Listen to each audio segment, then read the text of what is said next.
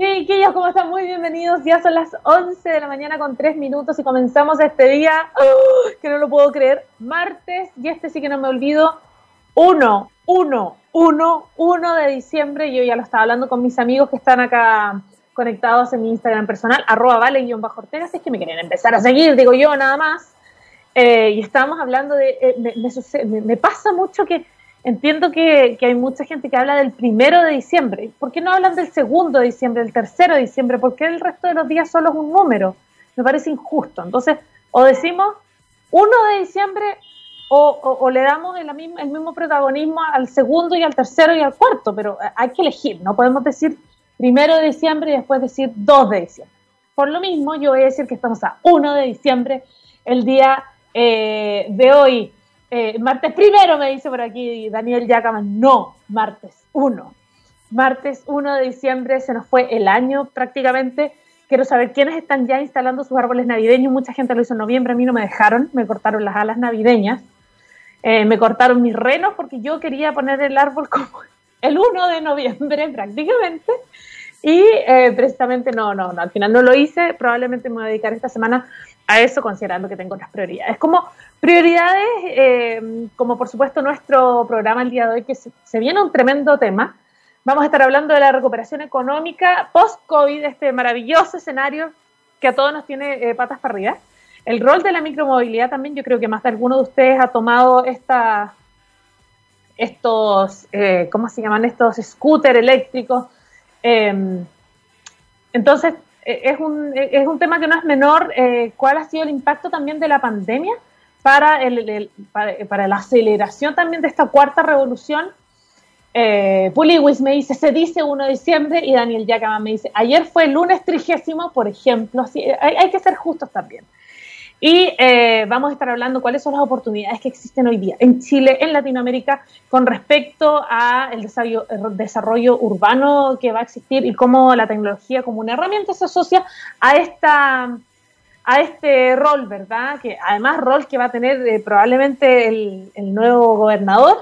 No les voy a preguntar si fueron a votar el domingo porque eh, ya caché que muchos me van a decir hasta que ni tenía idea que se votaba, se votaban las primarias. Recuerden, encontré a propósito de esto un artículo muy bueno de la tercera de este 11 de noviembre, eh, de este undécimo de noviembre, así lo voy a empezar a decir, pues ya dicen ustedes primero noviembre, undécimo de noviembre eh, del, año 2020, en el cual se habla de las acciones globales eh, que llegan a, nuestros, a, nuevos máximos históricos y en Chile todos los papeles de IPSA también acumulan ganancias en noviembre. Es decir, se estaría activando un poco la cosa. Eh, se encamina a, eh, el índice mundial de acciones se encamina ya hacia su octava alza en el periodo que acumula ya una alza de un 10.2%. Eh, por ciento. En los principales mercados bursátiles hay mucho tecnicismo por acá para quienes no entendemos necesariamente muy bien de qué se trata esta área. Lo voy a hacer como en lo más fácil posible. pero los últimos, los principales mercados bursátiles del, los principales mercados bursátiles del mundo ya continúan subiendo el ritmo de las esperanzas de una pronta vacuna en contra de nuestro coronavirus.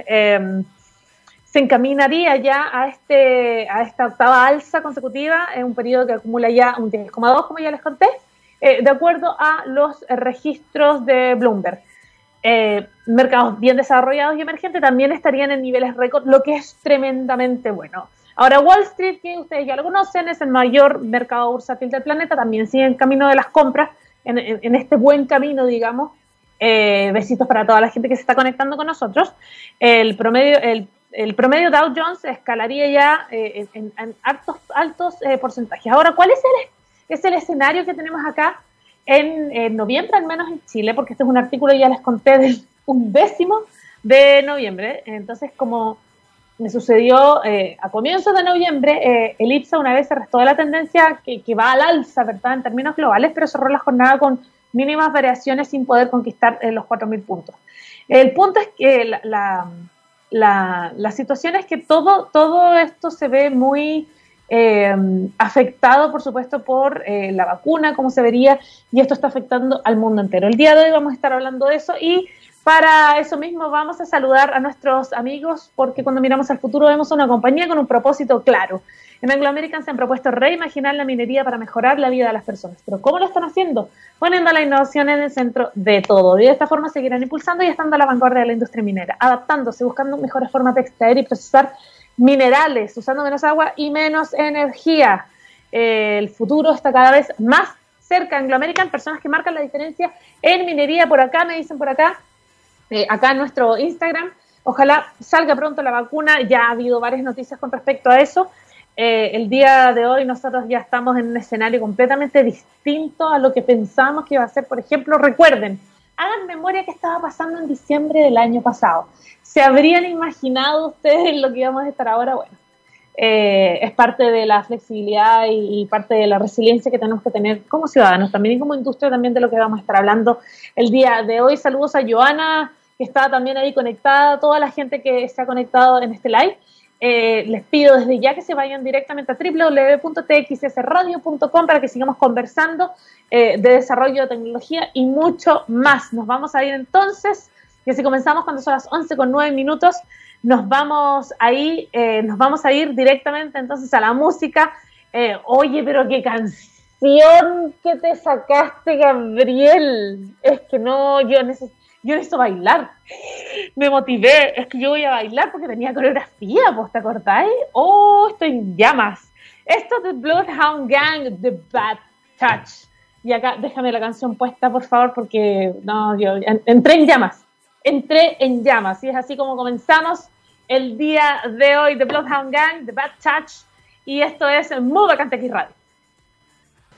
11 de la mañana ya con 14 minutos, estamos en vivo y en directo acá en Move en este día 1 de diciembre, no le digan primero de diciembre, porque si no tenga respeto por los otros números y diga segundo de diciembre, tercero de diciembre, francamente. Eh, estamos en vivo y en directo en, esta, en este Move del día de hoy con un tremendo invitado, lo habíamos adelantado hace un rato en nuestra introducción del tema que vamos a hablar el día de hoy, que es bastante variado, por cierto, que todo nos conecta de alguna forma, hay una gran columna vertebral y es el desarrollo tecnológico. Eh, y también la recuperación económica post-COVID. Eh, ¿Qué está pasando? Bueno, para empezar, la vacuna es un tema, pero por cierto que la recuperación económica es un tema realmente importante, no solo para los emprendedores, sino que para todos los ciudadanos de todo este país y de la región, por cierto. También el rol de la micromovilidad, el impacto de la pandemia la aceleración de la cuarta revolución industrial que estamos prácticamente viviendo y su impacto en las ciudades. ¿Cuáles son las oportunidades? En Latinoamérica como hub de desarrollo sostenible. ¿Existen esas oportunidades? Eh, ¿Cómo las podemos identificarlo? Hablaremos a continuación. Y también el rol en el desarrollo urbano que va a tener este nuevo gobernador eh, regional electo eh, con, un rol completamente diferente. para hablar de eso tenemos un tremendo, tremendo invitado, él es cofundador de la TAM 4, la TAM 4, participando también como el director de contenidos y eh, relaciones Públicas, ha desarrollado una carrera en producción y estrategia de contenidos multiplataforma, es decir, sabe de lo que estamos hablando, es también asesor político en el Congreso Nacional de Chile y parte de la comunidad Partnership Against Corruption Initiative del Foro Económico Mundial. Le damos una tremenda bienvenida a Ignacio Bugueño. ¿Cómo estás, Ignacio? Hola Valeria, muy bien. Muchas gracias por la invitación. Estoy muy contento de estar acá hoy. Oye, primero que todo, bienvenido. ¿Cómo está, cómo está la salud? Bien, bien. Afortunadamente el COVID solamente me tiene encerrado, eh, pero no mucho más que eso. Perfecto, perfecto. Oye, em, te quiero contar que yo ahí me, metí, obviamente, a bucear en, la TAM 4, la TAM 4. Eh, comencemos con este, con este contexto, me parece tremendamente interesante para que contemos un poquito de qué se trata, cómo nace, cuáles son las acciones que han realizado desde, desde comenzaron y qué los motivó a iniciar algo eh, algo como esto que me parece que es, bien eh, innovador y me parece que es, bien visionario. Mira, la TAM 4 empezó, eh, básicamente yo soy parte de una comunidad que se llama Global Shapers, que es una red de jóvenes que arma el Foro Económico Mundial, sub 30, cada vez menos sub 30 ya, pero cuando me uní estaba más lejos de los 30 y eh, en el fondo con, con otros jóvenes que, que trabajan en, en, en, tecnología, yo, bueno, eh, fui reportero de tecnología en algunos medios antes y, siempre estuve como bien metido en el tema.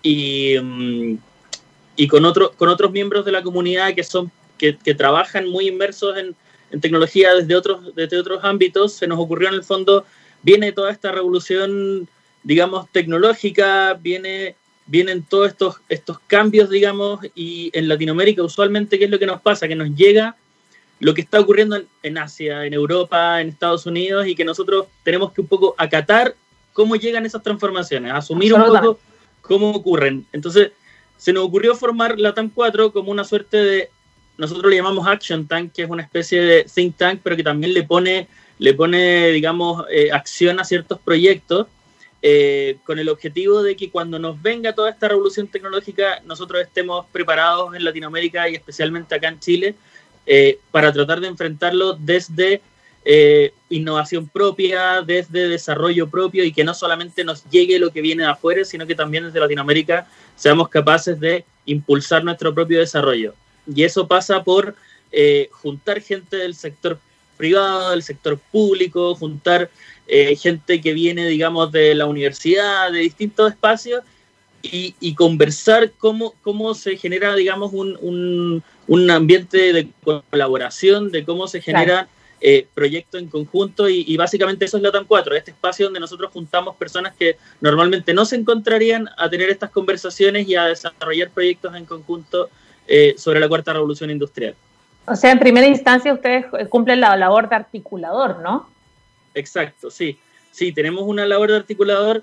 También tratamos de impulsar nuestros propios proyectos. De hecho, lo, primero que abordamos fue el tema de micromovilidad en Chile. Eh, después nos pilló, digamos, todo el tema del estallido social y, nos quisimos meter también a la conversación. Hicimos en febrero una serie de conversatorios acerca de cómo eh, la tecnología y los temas del futuro entran en la constitución también. Después nos pidió el COVID y ya tuvimos que, hacer todo vía remota, entonces como que hemos tenido que, reinventarnos muchas veces en la TAM 4, pero, pero siempre con ese foco de, articular colaboración entre gente que viene del sector público y el sector privado en temas de tecnología y de, y de ciencia. Oye, me parece súper interesante además que se genere que se generen estas instancias porque como bien lo decías tú, son actores en un escenario que si alguien no los articula es muy difícil que se junten, lamentablemente. Ahora, eh, ¿tienen ustedes eh, dentro de esta articulación y dentro de esta generación, eh, ustedes cuentan con aliados, por ejemplo, a nivel LATAM, como cuentan con gente en otras partes de, la región al menos? Mira, estamos por un lado, acá en Chile estamos trabajando con varias organizaciones, nos tocó hace poquito en conjunto con la Municipalidad de Providencia y con una fundación que se llama eh, Susténtate, eh, hablar, por ejemplo, de, ciudades más sustentables.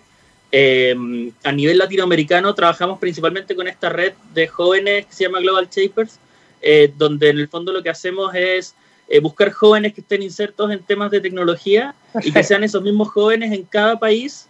que Como una especie de embajadores, claro. Innovadores, exacto embajadores que nos ayuden. Nosotros, por ejemplo, hace, hace un tiempo atrás tuvimos una, una conversación, bueno, vía Zoom porque todo está remoto en estos días, pero con, con, un diputado que era miembro de la Comisión de Ciencia y Tecnología en, en Paraguay, por ejemplo. Hemos tenido invitados de Perú, de México, de Colombia, que los juntamos en el fondo y nos traen mucha de su experiencia. Por ejemplo, eh, una de las mayores expertas en educación de, de, una organización que se llama Khan Academy eh, es de Perú y no está trabajando solo a nivel latinoamericano, sino que a nivel mundial. Entonces, eh, a nosotros nos parece súper interesante en este contexto de todos nos encerramos y la educación pasa a ser remota.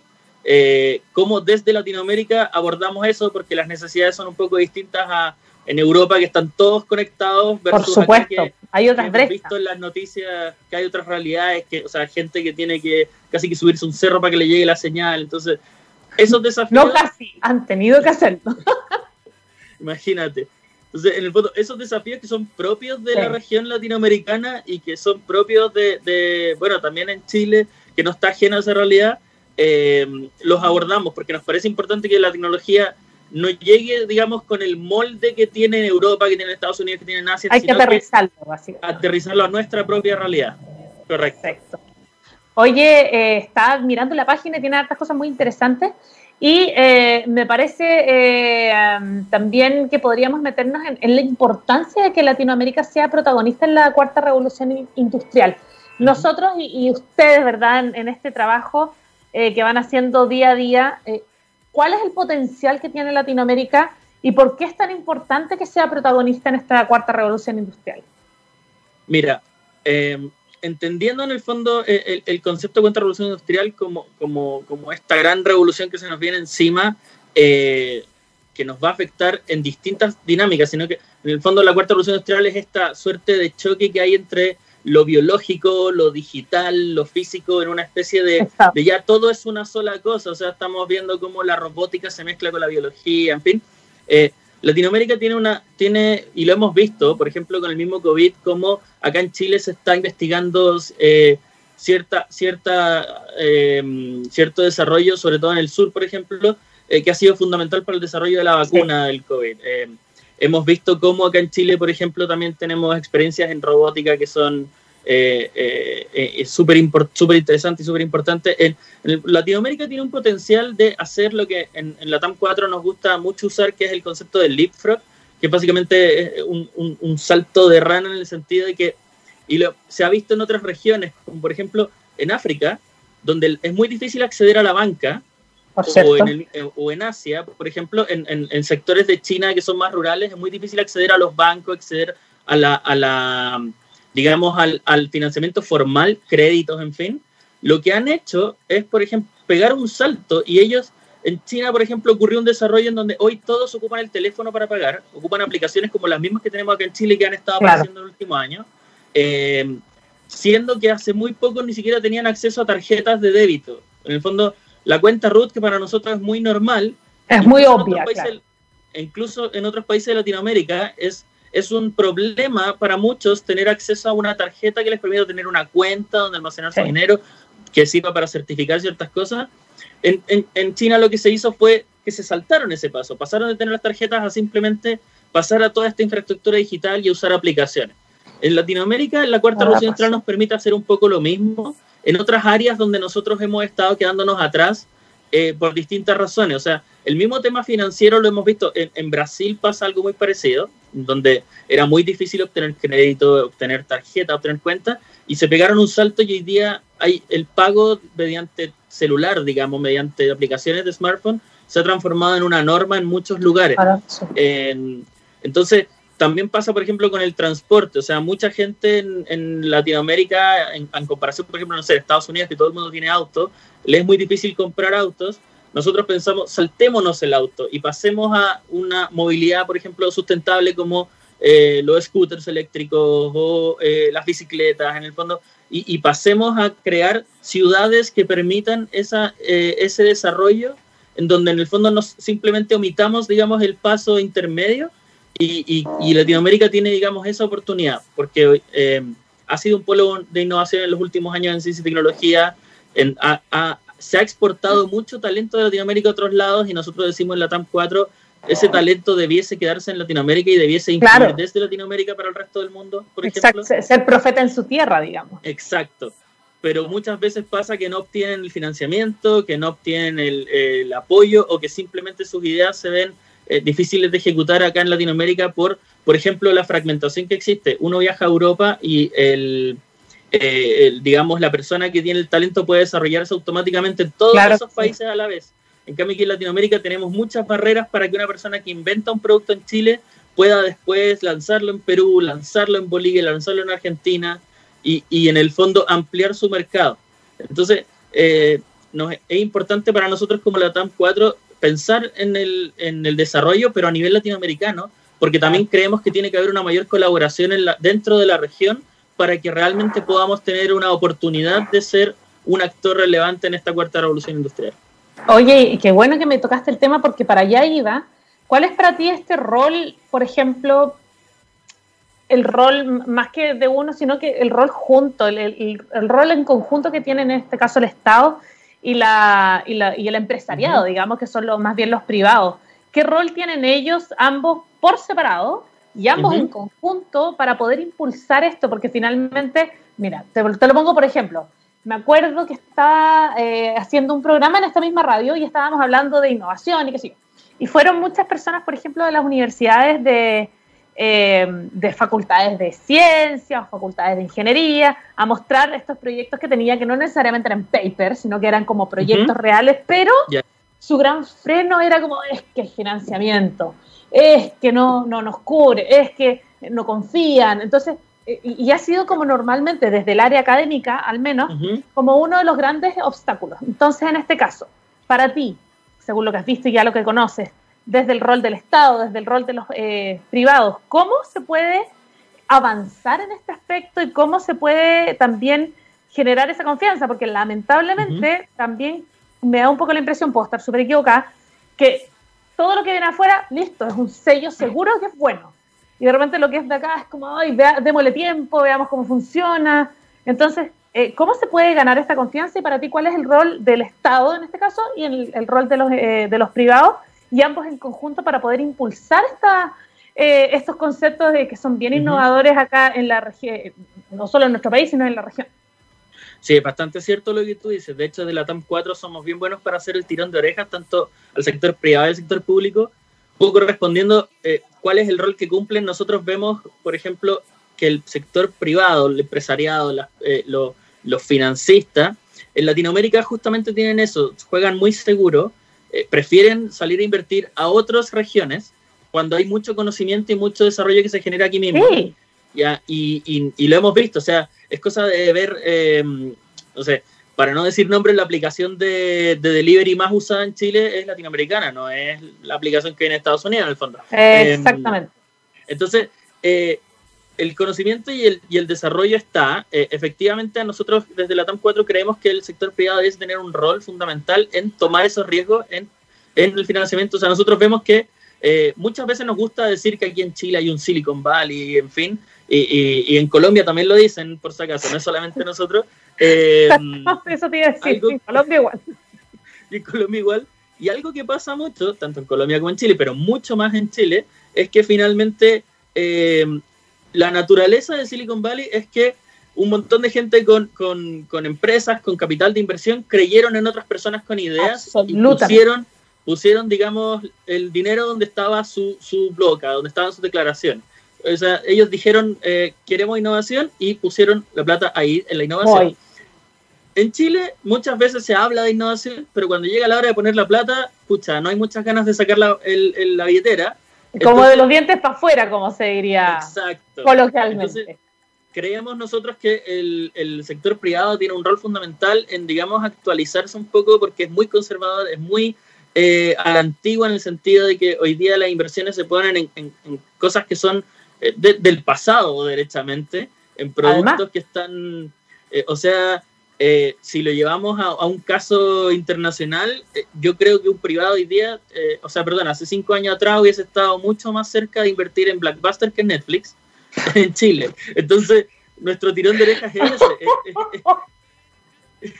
Claro, como cachando nada, cero visionario, cero. Exacto. Entonces es importante que tengamos un sector privado que, que, tenga también una visión de futuro, que sea capaz de invertir un poco menos seguro y con una, eh, con una capacidad de desafiarse a sí mismo también. Claro. Eh, y, tenemos que recordar que si bien estamos pensando en grandes empresas y en grandes, finalmente son personas las que las que son las, que, tienen que creer en proyectos de las que toman las decisiones finalmente. Oye, y en torno a eso en torno a eso mismo, Ignacio, perdona que te interrumpa, pero yo sé que no tenéis la, respuesta porque si no lo estaríamos, evidentemente ya estaría, estaría solucionado todo. Pero ¿qué crees para ti eh, de lo que tú has, podido observar, del termómetro propio tuyo? ¿Qué crees tú que es lo que pasa en el área privada, incluso, bueno, porque el área, el área estatal, el rol del Estado en este caso también es súper arcaico, es súper burocrático, es muy lento, las tecnologías y la innovación avanza a pasos agigantados si lo vamos a, si lo vamos Muy cierto. o sea e, es, como tendría que eh, regularse y actualizarse todo un sistema pero la parte privada tiene un poquito más de, puede amoldarse no entonces eh, ¿qué crees tú que, les, que, falta? Eh, ¿Falta educación de repente quienes toman las decisiones en las altas esferas? Ponte tú de, grandes compañías, no confían, pero es por, por ignorancia, porque no saben, porque les faltan otros otros ejemplos. ¿Qué, crees tú como abuelo de pájaro esto en verdad? Sí. ¿Qué es, lo que falta para empezar a, poner ese, ese turbo, digamos? Mira, yo creo que el gran desafío de Latinoamérica es principalmente cultural, en el sentido de, que eh, hay, hay por los dos lados. O sea, en general los innovadores, por ejemplo, y esto es un poco una culpa compartida, Eh, sobre el rol del Estado que tú me preguntabas antes, por ejemplo, un rol que se ha asumido mucho y que quizás se ha incluso malentendido un poco en, Latinoamérica, es que muchas veces, como, el, como justamente el sector privado ha dejado de, de, de, pensar en innovar necesariamente aquí en Latinoamérica, en crear proyectos nuevos, o en el sentido de que, de que muchas veces el, el sector privado prefiere eh, no sé, tomar un producto que está afuera y copiarlo en su propia empresa en lugar de invertir en una alternativa que se esté desarrollando acá, en Latinoamérica.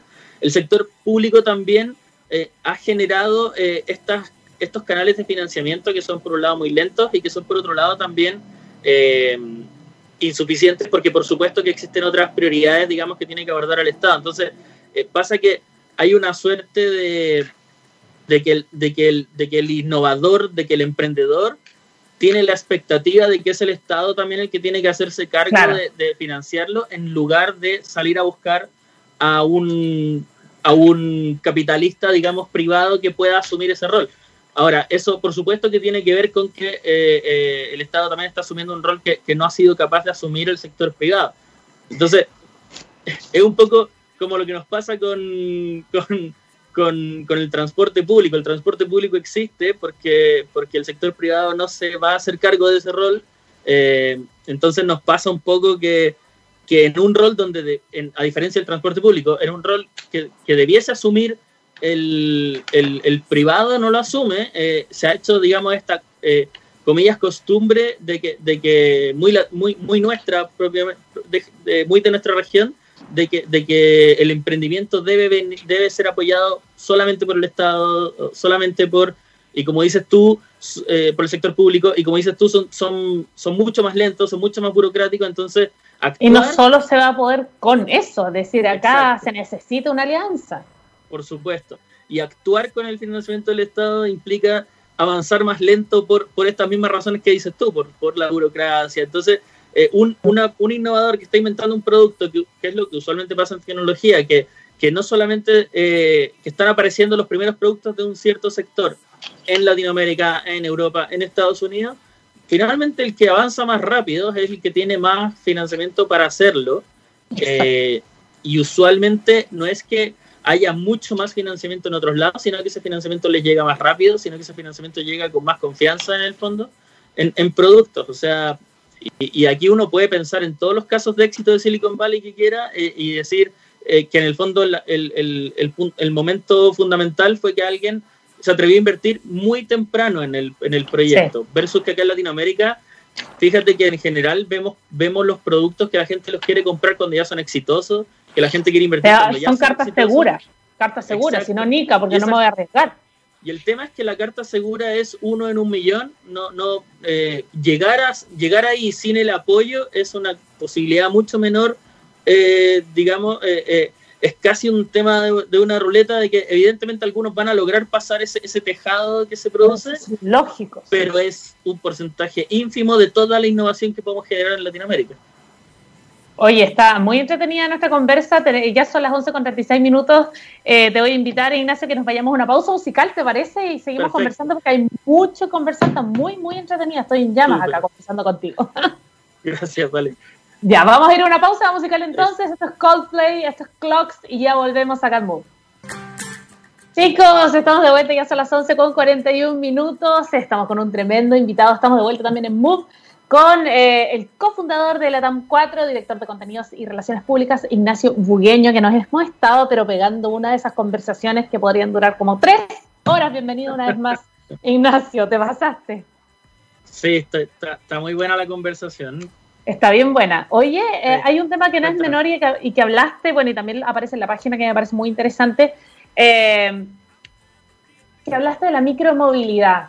Eh, ¿Qué es? Porque la micromovilidad, eh, de acuerdo a lo que aparece en la página de la TAM 4, llegó para quedarse. Eh, no, es una, no es una moda, no es algo como que llegó y bueno, veamos qué se hace en el, en el futuro.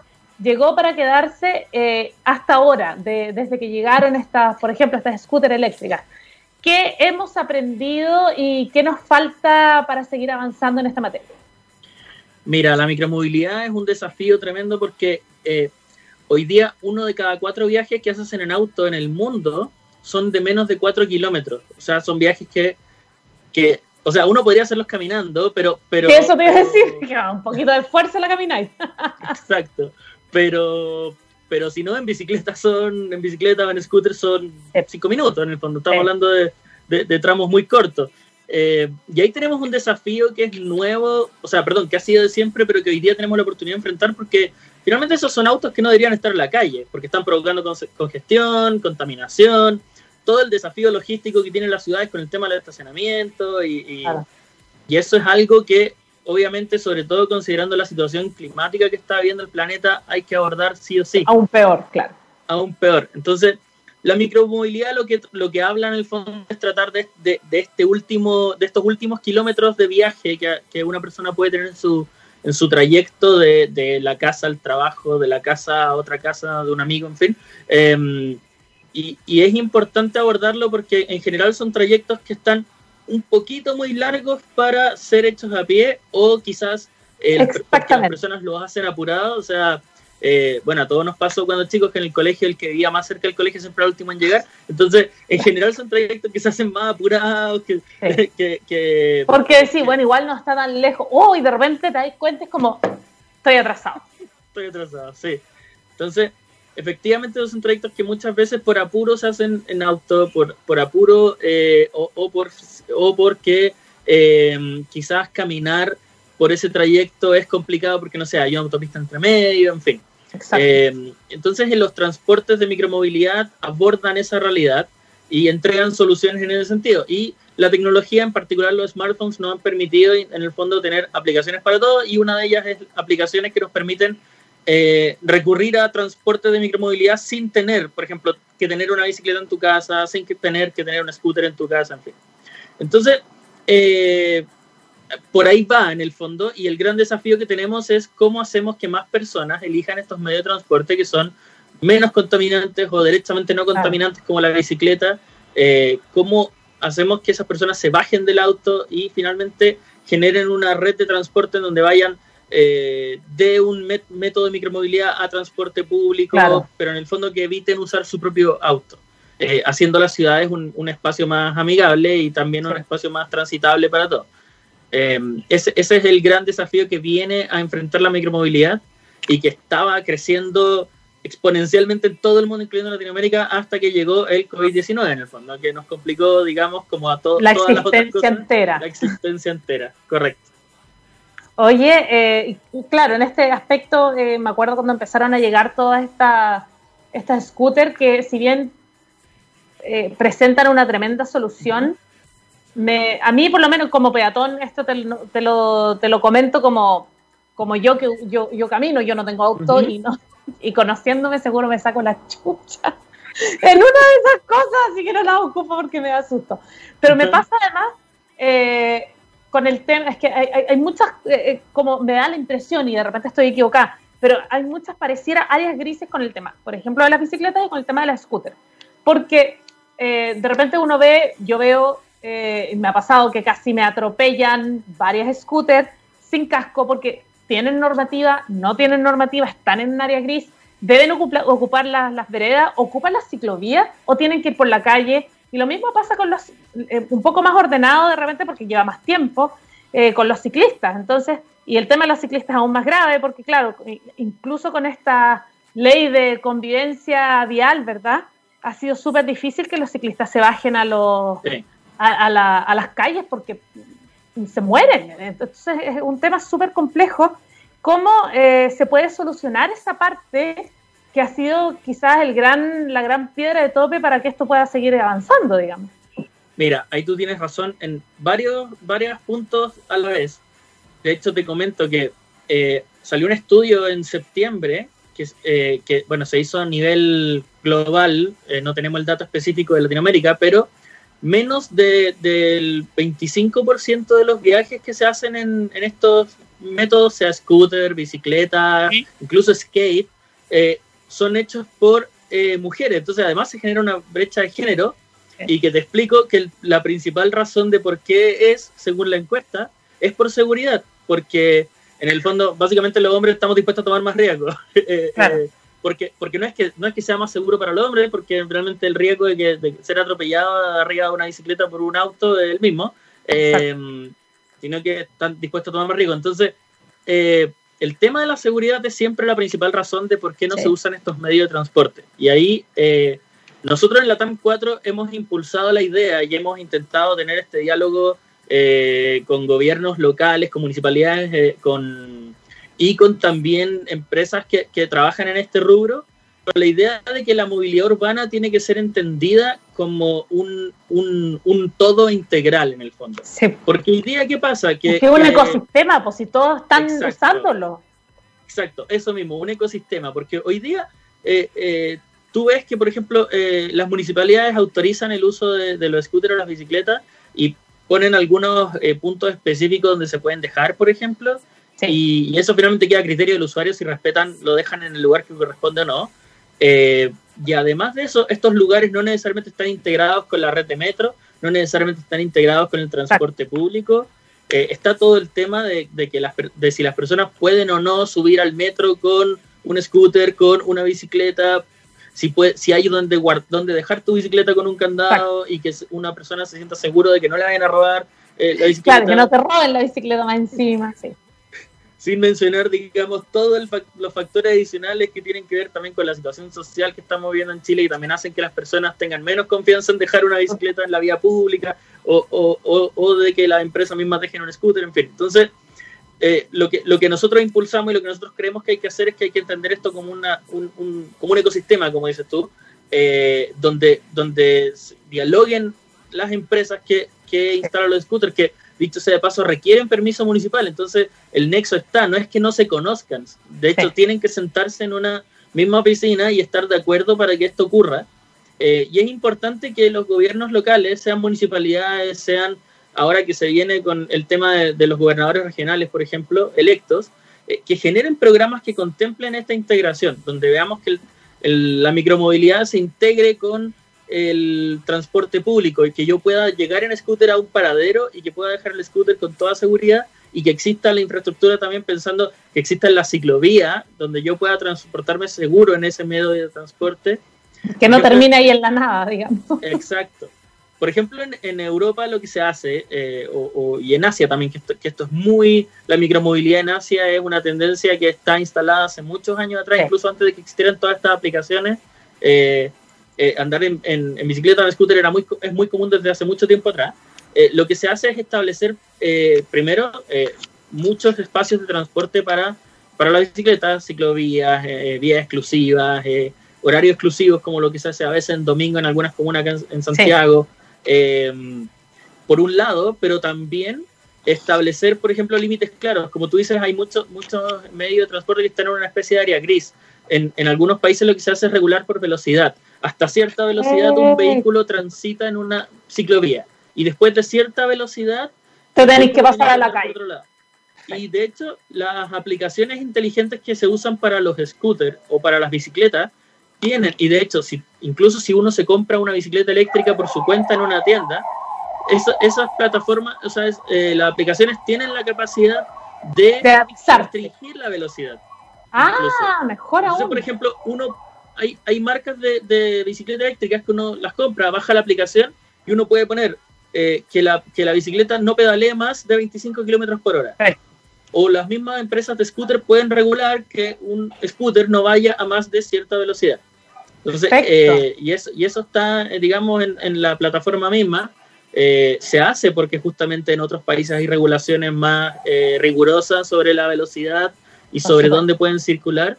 Entonces, en general, lo que hacen los desarrolladores eh, de aplicaciones y de scooter es simplemente, si en una ciudad tienen un límite de velocidad, ponen ese límite de velocidad en, la aplicación, cosa que la persona que usa el scooter no pueda andar más rápido que eso, evitando que el daño, que, que, si haya accidente, el daño sea muy mayor para, para el que anda el scooter, para la persona, en fin. Entonces, va por dos lados. Primero, que, que, esta, que esta, esta integración permita que porque una municipalidad es la que mejor conoce los territorios donde está. Entonces, es el terreno, pobre. Es, donde trabajan. Entonces, una municipalidad puede decir, aquí es seguro andar en scooter, aquí no es seguro andar en scooter, pensando, tomando como ejemplo la misma bicicleta, em, y, poniendo también normas claras. Y a nivel regional o a nivel incluso nacional, es importante trabajar en legislación que, como dices tú, limite la velocidad, que, que, ponga que, elimine esas zonas grises donde la, las aplicaciones finalmente un poco operan como pueden, como, como quieren, como llegan, eh, porque acá en Chile, como, como justamente hablábamos en el segmento anterior sobre el otro tema del financiamiento, eh, llegamos tarde, justo de nuevo, porque eh, no trabajamos en una regulación para esto, se nos vino la tendencia encima y, y, no estábamos preparados una vez más. Entonces, ahora la única forma de resolverlo es colaborando y, y, pensando esto como un todo y no como, no como distintas partes, porque finalmente las ciudades son un sistema vivo que requiere de, de, una integración para funcionar armónicamente. O sea, es que no, no nos quedan no nos quedan más opciones que subirnos al tren, no, el, tren va a pasar, ya nos pasó encima, entonces tenemos que subirnos. Hay un tema que no es menor y que tiene que ver con la, bueno, la votación de las primarias este, este domingo que dije yo no voy a preguntar quién fue, quién no fue, porque eh, fue bajísima la cantidad de personas que fueron. Pero es importantísimo lo que se viene a continuación de esto y es el cargo de gobernador en reemplazo del intendente, ¿verdad? Y cómo va, y para ti, ¿cómo va a reflejar esto el avance, el desarrollo de las ciudades eh, y, cómo va, se va a reflejar con respecto a los desafíos que se enfrentan, eh, que enfrentan las ciudades, cómo se va a reflejar en este nuevo gobernador, en resumidas cuentas, porque nosotros lo vamos a ver eh, ya cuando esté, supongo, electo, ¿no? Claro. Mira, es súper interesante el tema del gobernador regional porque, por un lado, ha estado toda esta discusión política que, tampoco creo que, sea bueno meterse de, de, si el rol que tiene es suficiente o no, de si las atribuciones que tiene es suficiente o no. Eh, pero un rol que sí tenemos claro que va a ejercer el, el, gobernador regional es ser presidente del gobierno regional, donde están los, los consejeros regionales. Y en ese rol es importante porque eh, es ese consejo regional el que decide, por ejemplo, si va a haber financiamiento regional para instalar ciclovías a nivel de región. En el muchas veces estos grandes planes que conectan distintos, eh, distintas comunas y que, y que trascienden una comuna u otra pasan por el gobierno regional. Eh, además de eso, este, esta autoridad administrativa va a tener el rol eh, de, fiscalizar y de, y de supervisar muchas muchas situaciones que tienen que ver con, con, la gestión, eh, digamos, a nivel regional. y, además, eh, no olvidemos que va a ser la persona que, bueno, dependiendo de la participación, por supuesto, debiese ser la persona que obtenga eh, sea quien sea el que salga electo, la persona con más votos en cada región, porque es solo uno para toda la región. Se va a tener más votos que cualquier, eh, que cualquier senador, que cualquier diputado, que cualquier alcalde. Entonces esta persona va a tener una representatividad que eh, después del presidente va a venir el gobernador en esa región. Y en ese sentido es una persona que va a tener el poder, digamos, de representatividad de articularse con los municipios, o sea, una persona que va a poder juntar a todos los alcaldes bajo un mismo techo y decirles, hey, tenemos que ponernos de acuerdo en este tema. Exacto. Independiente de que, de que formalmente una atribución diga o no, si es que él tiene ese rol, él va a tener, digamos, esa capacidad por, por, por digamos, política.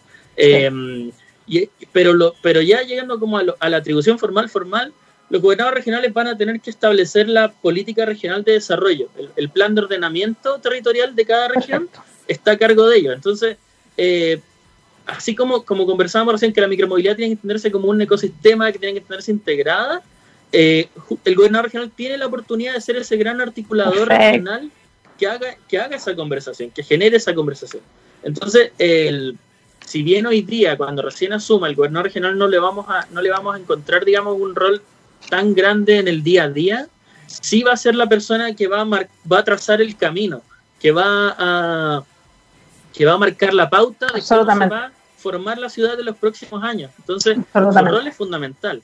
Su rol es fundamental y en ese sentido eh, nosotros creemos que, que, el gobernador regional electo da una oportunidad única de, de, de abordar estos temas, no solo la micromovilidad, sino que, por ejemplo, pensando en Smart Cities, pensando en el desarrollo urbano sustentable, pensando en... en, la brecha digital y así. En la brecha digital, que, hoy día con el tema del COVID lo hemos visto en la educación y en el trabajo. Entonces, todos esos temas eh, que son macro temas que hoy día que hoy día son súper bonitos para el discurso, pero que en general no se llevan a la práctica porque, porque la mayoría de nuestras autoridades están preocupadas de lo que va a pasar mañana, de la encuesta, de la... En fin, el gobernador, al ser la autoridad electa con mayor representación, por un lado, y por otro lado teniendo, digamos, esta atribución de que su pega va a ser preocuparse del futuro de la ciudad, eh, de la región toda, eh, va a tener este, esta posición única en donde él va a poder realmente pensar en estas cosas de más largo plazo. Entonces, Exactamente. y, va a ser una presión diferente, sin duda. Exacto. Entonces, la, ciudadanía tiene que tener claro eso y, y, esperar eso de sus gobernadores. Yo creo que cuando venga el periodo de elecciones, esas son las preguntas que vamos a tener que hacer. ¿Cómo vamos a pensar en una región más integrada? ¿Cómo vamos a pensar Exactamente. En, un, transporte más inclusivo o, que llegue a lugares donde no llega? Eh, eh, ¿Cómo vamos a pensar en... en, y, sobre todo en las regiones que son más urbanas, estas son preguntas que van a ser fundamentales. O sea, ¿cómo, cómo nos imaginamos el Concepción de los próximos 10 años, del Valparaíso de los próximos 10 años, del Santiago, Antofagasta, en fin? Esas grandes ciudades donde, donde donde, donde se genera incluso la conurbación, vemos que, no sé, eh, caminar de Concepción a Talcahuano, de Santiago, o sea, de, Valparaíso a Viña, es prácticamente estar en la misma ciudad, pero vemos que hay diferencias muy grandes. Por cierto, por, cierto. Por gestión, por presupuesto, y esa, digamos, esa brecha que se produce en donde prácticamente hay una línea, donde si cruzo esta línea estoy en una comuna donde la condición es peor que en la otra, eh, ese es un desafío que tiene que abordar el gobernador regional y hacerse cargo. Creemos que ahí está el espacio y desde la TAM 4 eh, creemos que eh, debiese aprovecharse esa oportunidad, digamos, de que incluso esta discusión de las atribuciones de, de, de, oh, no tiene tantas atribuciones inmediatas, se puede transformar en una oportunidad para pensar en las atribuciones del futuro, de, pensar en, el, en la ciudad como un todo. Absolutamente. Estaremos pendientes del futuro. Muchísimas gracias, Ignacio. Son exactamente las 11.59 minutos. No puedo creer lo rápido que se nos pasó el programa del día de hoy, pero voló. Así que, primero que todo, agradecerte a ti, tu tiempo eh, y este tremendo análisis que hicimos. Muchísimas gracias por haber estado acá. Vale, muchas gracias. La pasé muy bien acá. Eh, muy contento de estar acá. Así que mando un saludo a la distancia por COVID y estamos hablando. Muchas gracias por la invitación. Obvio. Un abrazo, quedas completamente liberado. Ignacio Bugueño estuvo con nosotros. Chiquillos, y ahora que se nos termina el programa 12 del día, nosotros saludamos a los nuestros porque cuando miramos al futuro vemos una compañía con un propósito claro. En Anglo American se han propuesto reimaginar la minería para mejorar la vida de las personas. ¿Cómo lo están haciendo? Poniendo la innovación en el centro de todo. De esta forma seguirán impulsando y estando a la vanguardia de la industria minera, adaptándose, buscando mejores formas de extraer y procesar minerales, usando menos agua y menos energía. El futuro está cada vez más cerca. Anglo American, personas que marcan la diferencia en minería. Y dicho esto, se nos fue la jornada, pero en 3, 2, 1 y nos vamos con música. Esto es News. Time is running out y así nos vemos el próximo jueves con mucho más acá. Chao, chao.